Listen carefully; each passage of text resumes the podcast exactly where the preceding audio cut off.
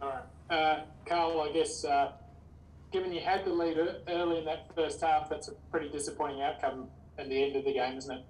Oh yeah, look, um, tonight we were, um, yeah, just not good enough tonight. Um, from the first minute, even though we did take a lead, um, you know, we were far, far, far away from where we um, needed to be. Um, you know, it's not really, you know, we. I suppose we'll have to pick ourselves up and have a good look at um, this performance because um, you know, not just the players, the staff, everyone, because that's um, un- totally unacceptable that performance out there tonight. I guess we've kind of seen a bit with these teams who've had these three game stretches in a week. It tends to be that third game that really counts. Is that the feeling you've got there that the boys maybe just it was a, a, a game too far? It could possibly be, but um, you know, I think you know from the first minute, uh, Macarthur, you know, they came out with real intent and really, you know, lifted um, and chased to the way they worked hard, and our boys just didn't match it. Um, and if you don't stand up and you know provide the same effort as the opposition, you're going to get results like that tonight.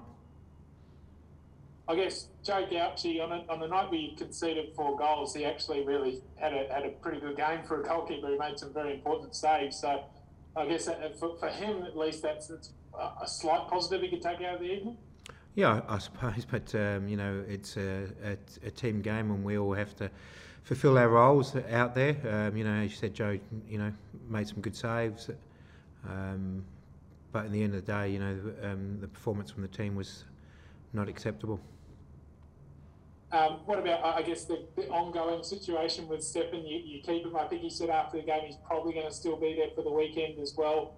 Um, is it? I mean, is it a good thing for you, or is it a bit frustrating that, that it's taking so long, or, or, are you happy to just have Steph for as long as? Yeah, well, yeah, we're more than happy to have Steph as long as we can. Um, yeah, and we know it's, um, you know, I think Japan are opening their borders up in March, so we know he will be gone after the next week's game, um, Central Coast. So um, you know, hopefully we can send him off with a, a better performance and um, and get the points next week.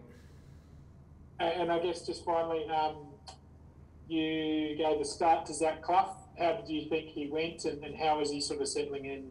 Yeah, he, he's settling in well. Um, you know, he sh- again he, he, showed glimpses tonight. He just needs to get his um, condi- match conditioning up. Um, he's still getting used to our style of play a little bit. Also, the you know the hardness of the grounds. It's taken a little bit of toll on his body, but um, you know I think he'll be a good player for us in the long term.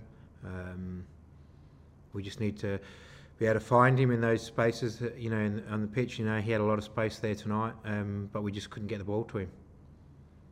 Yeah, just one last one from me. I think uh, they were saying on commentary that Craig's goal puts him one off Bruce's record of all-time goal scoring for the club. I mean, it just shows. I mean, he's, he's had a couple. He's had a couple of stints with the club, but it shows how good he's been for Adelaide when he's been playing for them, doesn't it?